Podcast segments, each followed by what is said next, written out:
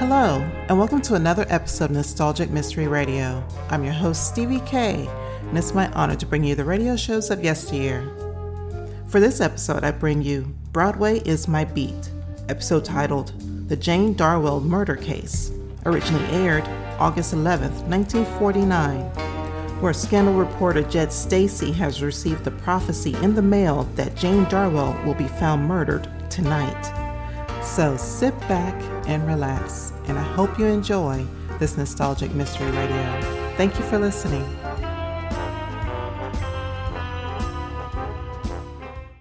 The FBI in Peace and War, ordinarily heard at this time throughout the year, is taking its usual summer vacation and will return to CBS three weeks from tonight on September 1st.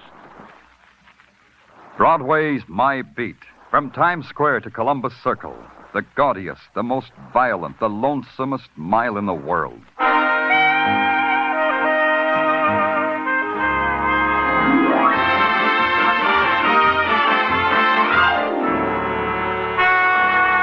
Broadway's My Beat with Larry Thor as Detective Danny Clover.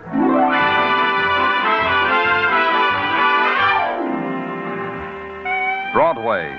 It's a journey some people have to make. A journey that ends in a screaming, blinding furnace of light, or ends in darkness, cool and still. You walk it with a quick puppet strut of slapstick, or you walk it slow. Slow, like the last walk you'll ever take. Whatever way it is, it's my beat.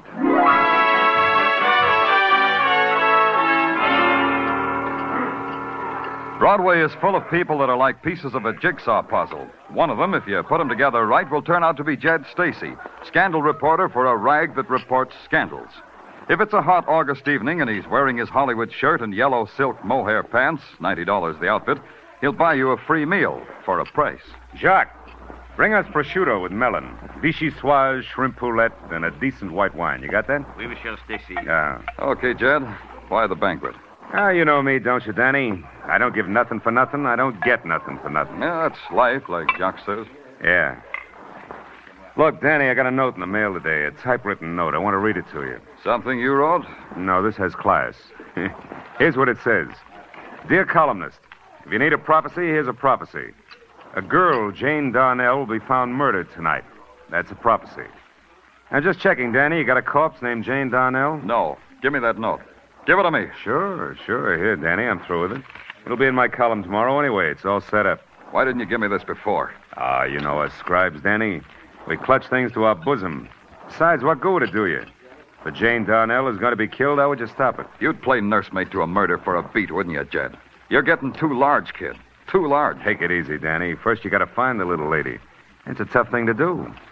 Even for a guy like you, it's a tough thing. There's a telephone call for you, Monsieur Stacy. No, thanks, Jack. Plug it in here, will you? Uh, oui, Monsieur. Excuse me, Danny. Yeah? Yeah, this is Stacy. Where? Okay. Yeah, you get a fin. Yeah, the same to you. Come on, Danny. We're going someplace? Yeah, to the room of a Jane Darwell. She's asleep in it, Danny. Dead asleep. Just like I prophesy in tomorrow's column.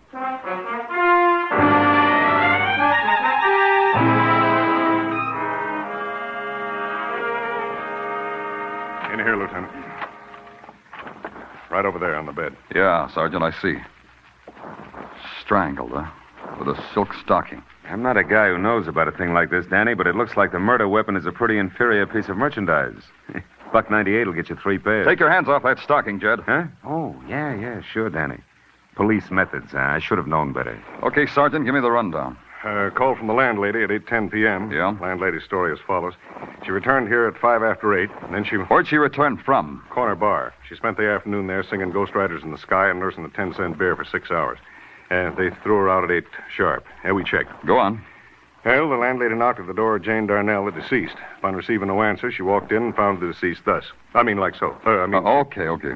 Where's the landlady now? I peeked across the hall when we came in, Danny. Yeah? There's a little old lady sitting in a rocker with a compress on a little wrinkled forehead and a little wrinkled nose on top of a big, big bottle. Landlady, huh? Yeah, Right in here, lady. Come on, right in this room. Take your hands off of me. I've been walking a long time without your help. Who's this, officer? A man who says he lives here. A man who My says his name is.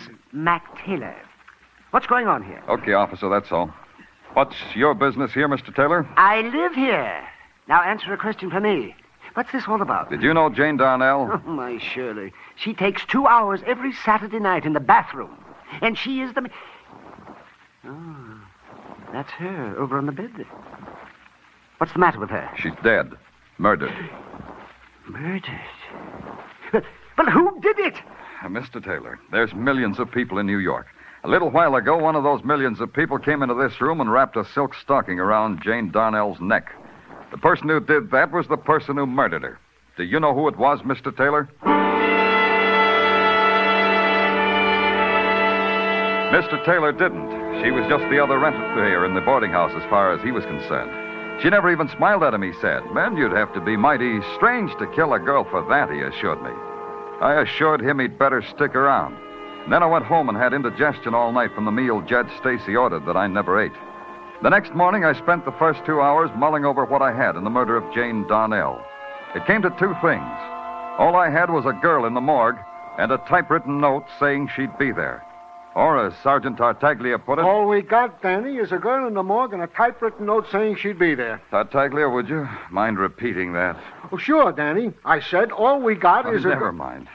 Anything on that typewritten note Jed Stacy gave me? Kind of typewriter, stationery? Oh, typed on a Corona portable, new model, cheap grade of stationery, five and ten cent store stuff. Uh, routine check, turn up anything? Oh, not yet. I can't find a thing on this Jane Darnell. No friends, no relatives, nothing, Danny. Well, looks like this will be a tough one for us to crack. It'll take time, Tartaglia, but it'll crack. Danny Clover speaking. What? Who is this? Tartaglia, trace this call. Yeah. Yeah, who is this speaking? I, I can't hear you. Speak louder, huh? Yeah? Yeah, I got that. When? Who is this speaking? Hello? Hello, hello?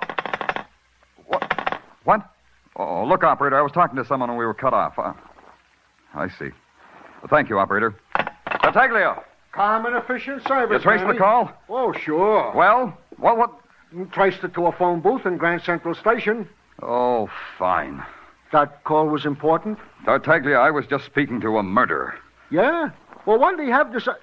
A murderer? Yeah, a murderer who was disguising his voice. He had to say just this. He had to say he did quite a job on Jane Darnell, and tonight he was going to do a better one on a friend of hers, a friend named Mary Smith. Mary Smith? Hey, I know a Mary Smith. Which Mary Smith, Danny? Which Mary Smith?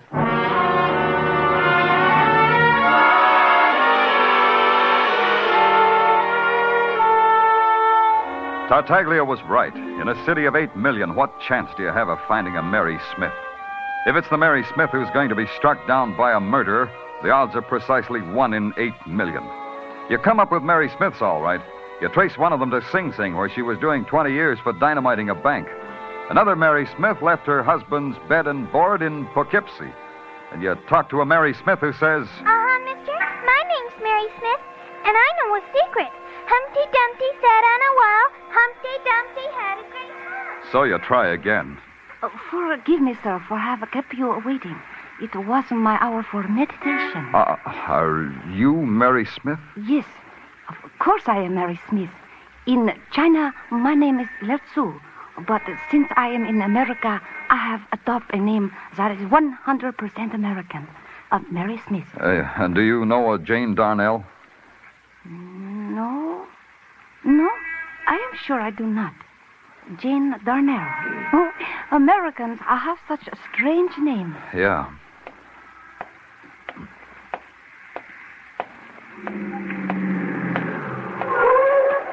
Danny! Hey, Danny, hop in.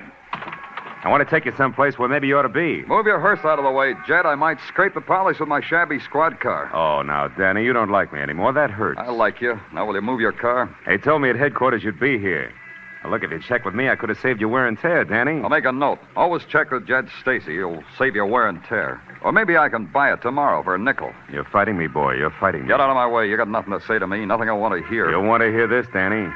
The Mary Smith you're looking for, I know where she is. Where? Well, if we're still friends, I'll tell you where. Cut it down to a number in a street. 10 West 16, Danny. A sordid walk up, a scabrous How do you know so much, paper boy? Anonymous phone call, Danny. Anonymous voice. Voice gives me address and particulars. Particulars? Anonymous girl named Mary Smith. Now we're friends again, huh, Danny? Huh?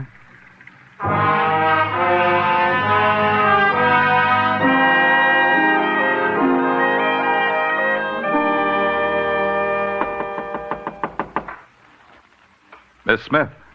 Miss Smith. Open up, Miss Smith. It's the police. Maybe you should open it yourself, Clover. Yeah.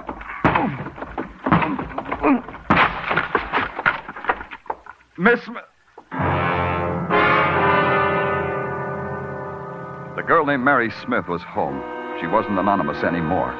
The scrawl of blood on her clean cotton dress gave her an identity.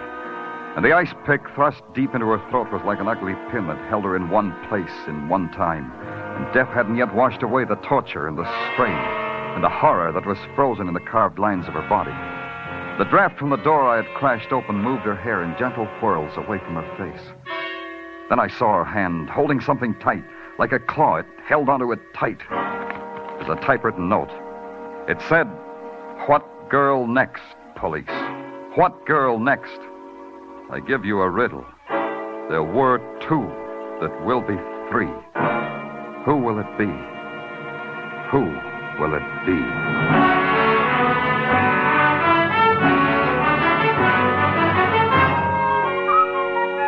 You are listening to Broadway's My Beat with Larry Thor as Detective Danny Clover.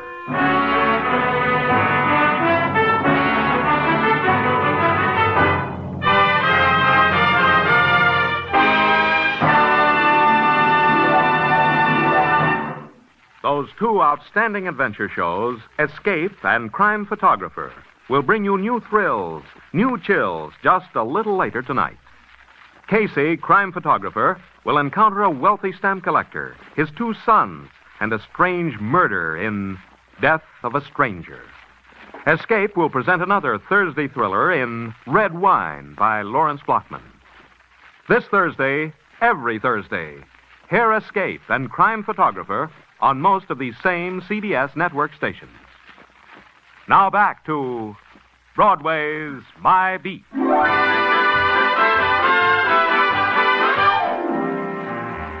Broadway all depends on the mood you're in. You can be part of the mob and perform for the sightseers, or you can write notes about murdering women and go about your business of murdering. In the latter case, Broadway dangles from strings. Broadway performs for a madman. It puts on a mask of horror and talks in whispers. Two people had died violently, and the clues I had for their dying were about as valuable as a pinch of dust. Correction, I had a thing of value. Another note. What girl next, the note said. It would be valuable if I knew what girl next. The only ray of sunshine at headquarters next morning was a police sergeant named Tartaglia, who did all sorts of remarkable things with details and file cards and pencil sharpeners. Morning, Danny. Good morning, good morning, good morning. Yeah, what have we got, Tartaglia? Well, I checked Jed Stacy, like you said. Hmm? Yeah, he's got a pretty good alibi. He was with you at the approximate time of both murders. Only approximate. How long does it take to kill a person? Hey, what did you find on that border, Mac Taylor? Oh, he's got an answer for every question we ask him. Right now, we're still checking the answers. So far, Mac Taylor's been telling the truth. Okay, okay. Uh, what's in that envelope? Oh, in this envelope, Danny, intelligence from the FBI. Uh, with Los Angeles still operating, it's a wonder they had the time. Let's see it. Yeah, sure. Here. You know, on account of we didn't have any data on Jane Darnell and Mary Smith, I wired their prints down to Washington like I. Well, like you should have. Uh, yeah, yeah. Uh, this data you're holding was wired back. Hey, those boys in Washington sure work. Hey, look at this, Tartaglia. Huh? A link. A link between Jane Darnell and Mary Smith. Washington had their prints because they worked in a war plant. That tells you something, Danny? Maybe. Maybe a lot. They both worked for the same outfit, the Westfall Tool Company, a manufacturing firm across the river in Jersey. Get my hip boots, Tartaglia. I'm going to take a boat ride.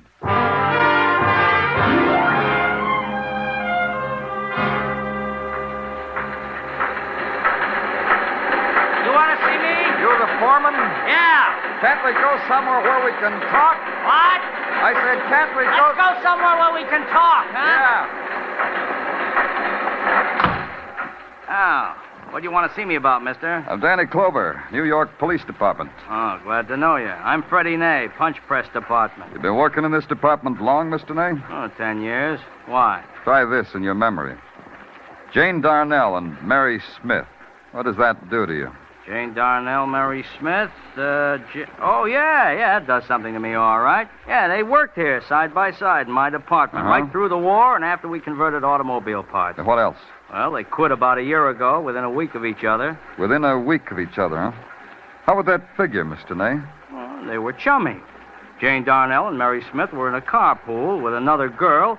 All three of them rode to work in Jane's car. This uh, other girl, who was she? I don't know. She wasn't in my department. Does your personnel department keep records of people who ride together in carpools? No, never did. We got all the paperwork we can handle. Yeah. Where's the phone? Right over there. Thanks. Uh, can I get an outside line on this? Sure. I guess that's about all I can tell you about those two, Mr. Clover. Well, maybe it was enough. Hello? Motor vehicles? Give me registration. Anything else, Mr. Clover? No, that'll be all. Uh, registration? This is Danny Clover. Want the make and the model of a car owned by Jane Darnell. Uh, yeah, motor number two. You sure there's nothing else, Mr. Clover? I, uh, I enjoy aiding and abetting the police. I said that's all. You can go now. Yeah? Yeah? DeSoto sedan, 1947. Motor number 137596. Yeah, I got it. Thanks. Get the operator to connect me with Sergeant Tartaglia at headquarters.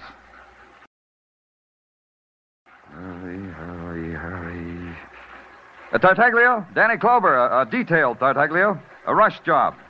Fast enough, maybe, to save a girl's life. Now, get this a DeSoto sedan, 1947. Motor number 137596. Registered in the name of Jane Darnell. Find it, Tartaglia. Find it fast. Now all there was was to wait. Wait while the life of a girl ticked away. A nameless girl in a nameless place. And the girl without the name watched as you waited, her face veiled in the gauze of terror, and her eyes piercing the veil with hatred because all you could do was wait. There were two that will be three, the note said. And three is a number that can add up to death. And a motor has a number that can add up to. And then suddenly the waiting was over. They traced the number, traced it to a littered, junk strewn yard presided over by a frightened little man wearing a beret. I do not know why suddenly I am a matter for the police. I, have done everything as it was told me to. Oh, well, don't worry about it, Mr. Uh... Uh, Stern, David Stern. Yeah. They tell me here in America that there's dignity in dealing with junk, so I deal in it. But with the police, dignity becomes sour. It'll sweeten up, Mr. Stern. Give us a chance. Oh, I, I, I did not mean that. Uh, I, I mean, what I mean is no, not insult, only an analysis, uh, a philosophical diagnosis. It's too deep for me, Mr. Stern. Some other time. Where's the car? Uh, you mean the one that the policeman in the uniform checked its number and its internal anatomy? I mean the one. Uh, yeah. Yeah, that's the one I mean. Internal anatomy? It's right here to your left. You see? That heap of junk? the police are interested perhaps in buying some used parts. The hubcaps are still nice and the carburetor. When was this is- brought in, Mr. Stern? Oh, oh, just about a year ago. I, I remember because, you see, I remember the personality of machines. Now, this one is the victim of complete nervous shock. Hmm, it looks like it was in a wreck, a, a bad wreck. exactly. exa- That's what brought on this psychosis. But in, in good hands, with good treatment, this could recover. It may be. Uh, yeah. Well, thanks, Mr. Stern. Thanks. Maybe I ought to start going to night school. Ah, you said something?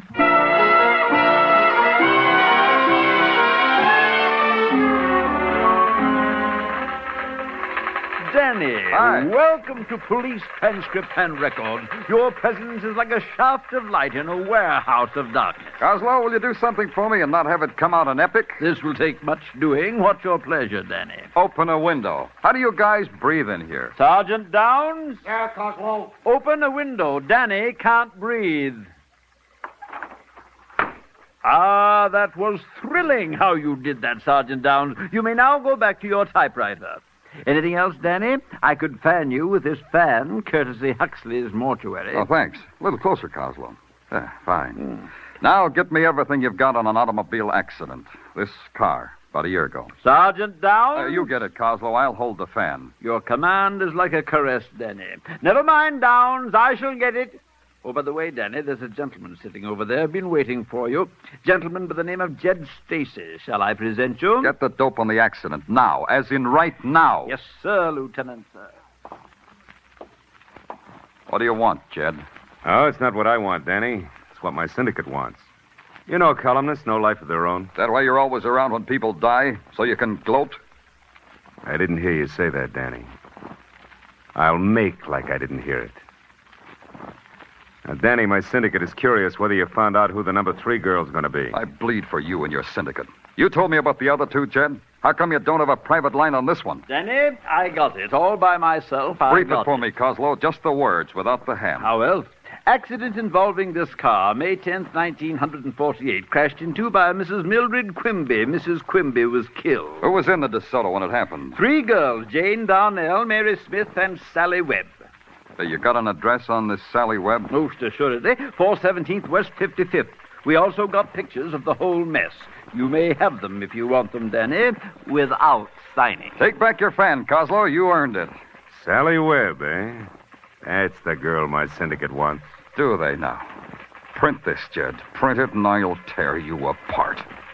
So long, Jed.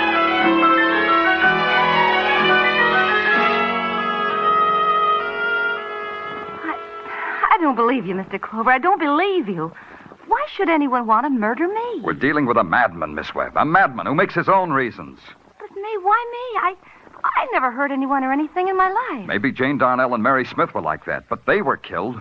I hardly knew them. I just rode with them to work. We had nothing in common outside of that. You had this in common, Miss Webb. You were in an accident in which a woman was killed. So she was killed. Can she rise from the dead to murder me for that? Someone who loved her very much might want to kill you because he holds all of you responsible for her death. Well, then why don't you catch him, put him in a cage, rip him into shreds, and, well, do something. Something. Miss Webb, that, that picture on your bureau. Who is it?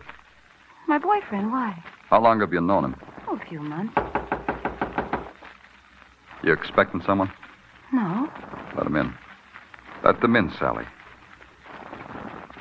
Hi, Sally. I found this envelope addressed to you in your mailbox. I brought it up. Is it all right? Give it to me, little girl. Huh? Oh, give it to him, Mary, and uh, you better go now. All right, Sally. Sorry I haven't time to be polite, Sally. Mind if I see what's in the envelope? Thanks. Here. Read it, Sally. And the third is Sally Webb. At 8 o'clock tonight, it's Sally Webb. Spin, Sally, spin till 8 o'clock.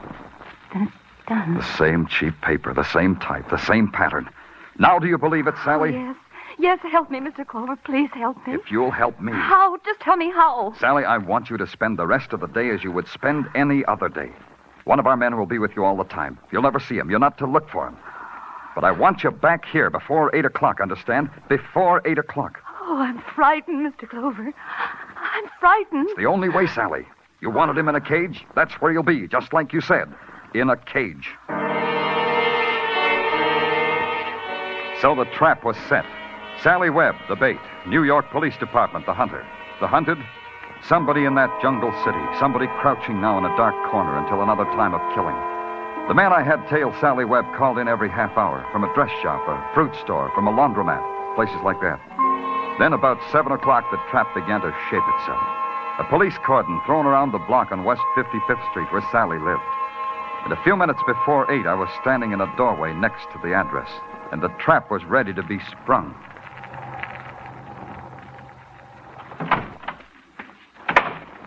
Yeah, that about does it, Lieutenant. How about north and south of 55th Street? They covered? Yes, sir. No one gets through on 8th or 9th. Except the girl. Except the girl, Sergeant, and whoever might be following her.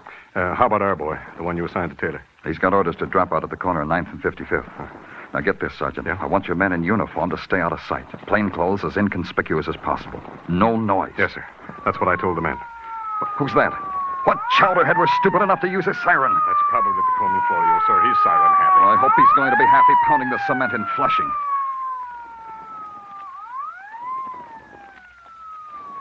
Hey, hey, Lieutenant.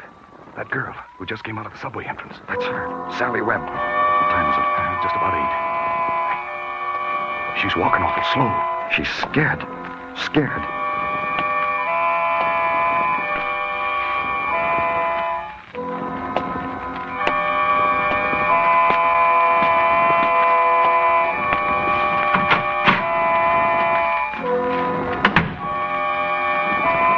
She's inside. See? The lights just went on. Let's go, Sergeant. Miss Webb, it's Danny Clo. Oh, it's Danny Clover. Lieutenant.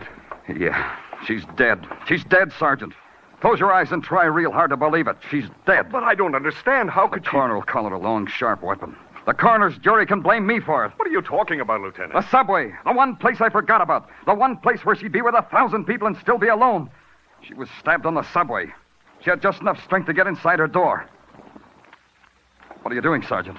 Oh, well, this stuff must have spilled out of her purse when she keeled over. Just junk, though. Lipstick, cigarettes. What's that? The piece of paper you're holding? Nothing, I guess. Just a piece of paper. Oh, wait. Something's typed on it. Huh? Read it. Uh, now is the time for all good men to come to the aid of his country. I love you, I love you, I love you. Let's see that. The letterhead says Ridley's Department Store, furnishings for your every need. Get me a squad car, Sergeant. I got a feeling Ridley's is going to furnish my every need.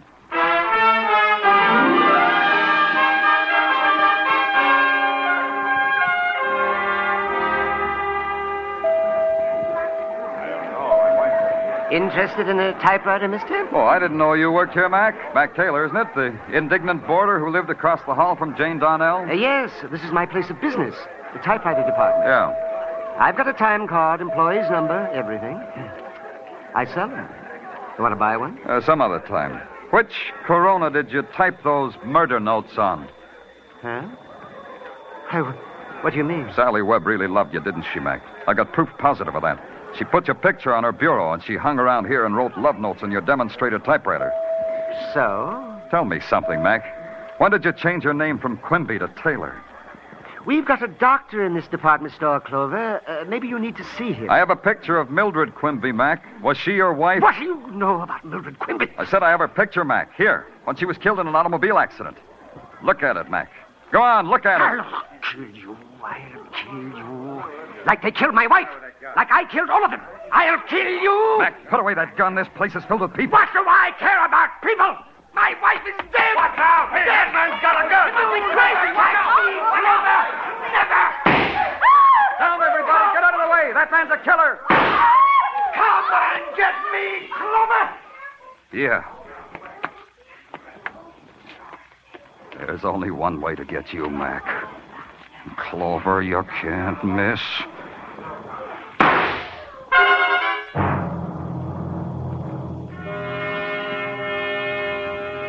A madman lying in the blood of his death isn't much different from any man who dies in violence. There was a kind of furious serenity on the face of Mac Taylor or Quimby, as though all at the same time he rejected and embraced the peace that a tearing bullet had offered his brain. They took him away. Then someone swirled a mop over the blood-stained tile of the floor. And that was the requiem for a madman. Broadway is a street of sounds. The hissing sound of the neon, the sweet sound of a girl's laugh, the harsh, rasping sound of the life deep inside the earth, and the other sound, the sigh, the painful sigh no one hears. It's Broadway, the gaudiest, the most violent, the lonesomest mile in the world. Broadway, my beat.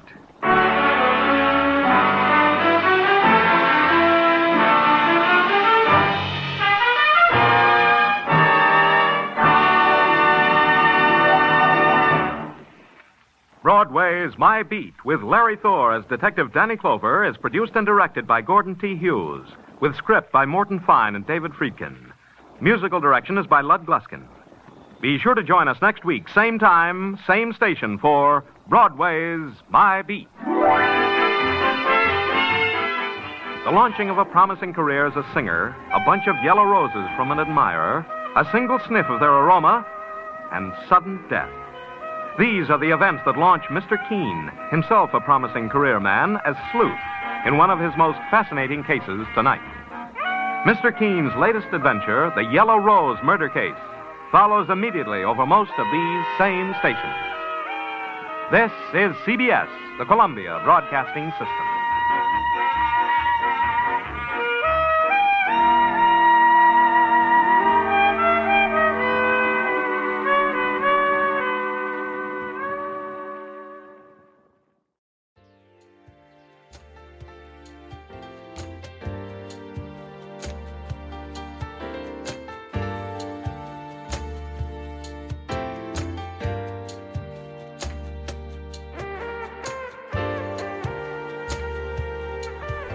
Been a Nostalgic Mystery Radio presentation.